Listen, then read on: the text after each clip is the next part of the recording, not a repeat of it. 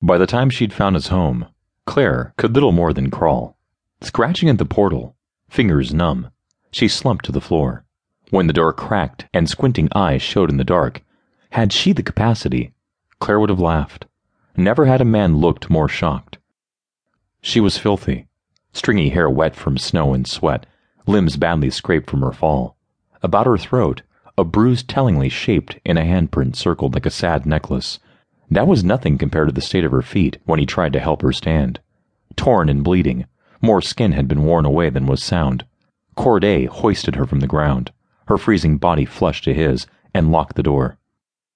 Claire! He vigorously rubbed his hands up and down the trembling woman's back. I have you. It's a good thing he did. Once the door locked, her eyes rolled back in her skull, Claire unconscious.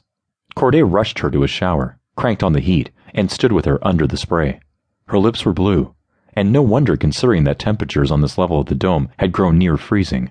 The beta stripped off her ruined dress and washed every rivulet of blood from his friend, finding more bruises, more wounds, more reasons to hate Shepherd.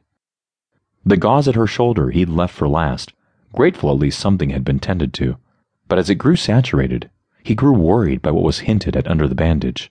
Peeling it back, Corday cursed to see what the beast had done to her. Shepherd's claiming marks, the tissue red and distorted. Even after what looked like weeks of healing, her shoulder was a fucking mess. The monster had mutilated her. The water turned as cold as Corday's blood. He pulled her out, dried her the best he could, and tucked Claire into the warmth of his bed. There she lay, naked and badly damaged, a little color coming back to her hollowed cheeks.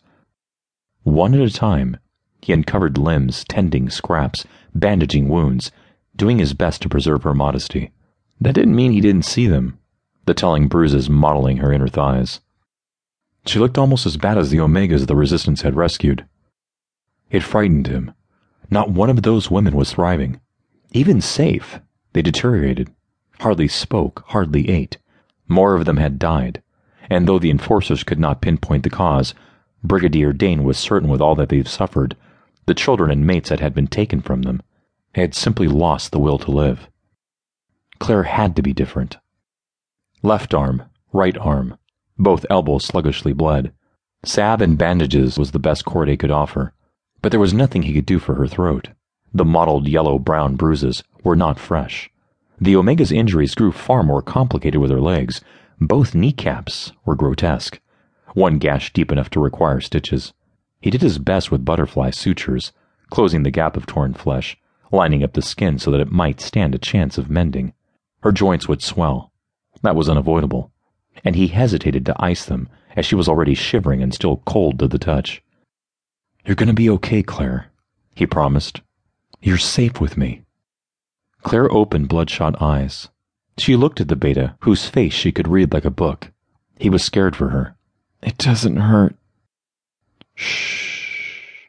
He leaned down, smiling to see her awake. Stroking the wet, tangled hair from her face, he said, Rest your throat. She complied, and Corday worked quickly to finish, disinfecting every abrasion on her outer thighs, knees, and shins. Her feet were a different matter. There was little he could do and she would hardly be able to walk in the days to come. He picked out the detritus, noting how she didn't move or twitch even when a fresh wave of blood followed a large chunk of glass once it was pulled free. He wrapped her feet tight and said a prayer to all three gods that the open wounds would not fester. Once it looked like she was asleep, he rose. Claire's hand shot out, her bruised fingers clawing into his sleeve. Don't go. You need medicine, Corday soothed, waving his fingers with hers. Claire held tighter, disjointed and afraid. Don't leave me alone. Brushing a pile of bandage wrappers to the floor, Corday did as she wished. He slipped under the covers beside her, offering body heat and a safe place to rest. Claire let him hold her, laying her head on his shoulder still. Ashamed to ask, beyond pathetic, she whispered, Will you purr for me? Such a thing was an act of intimacy between lovers and family, but there was no hesitation in the beta.